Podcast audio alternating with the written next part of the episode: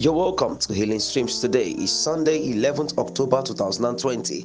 And remember that God's healing power will flow to you as you listen to this message. Our topic for today is engage your testimonies. And our text is taken from 1 Samuel 17 36 to 37. Thy servant slew both the lion and the bear, and these uncircumcised Philistines shall be as one of them, seeing he had defied the armies of the living God.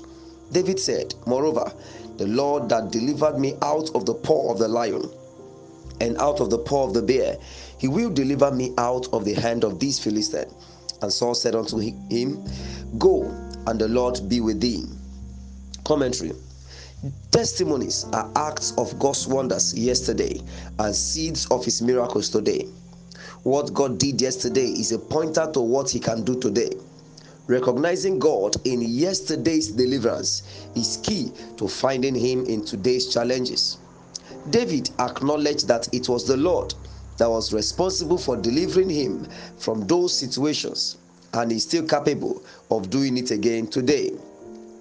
Testimonies can be what God did in us, in others far or near, or as recorded in scriptures.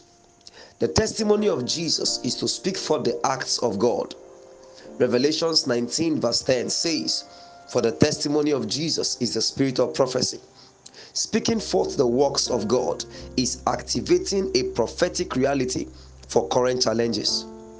When you speak forth what God has done, it becomes your testimony and it's a powerful tool in creating an atmosphere for wonders today.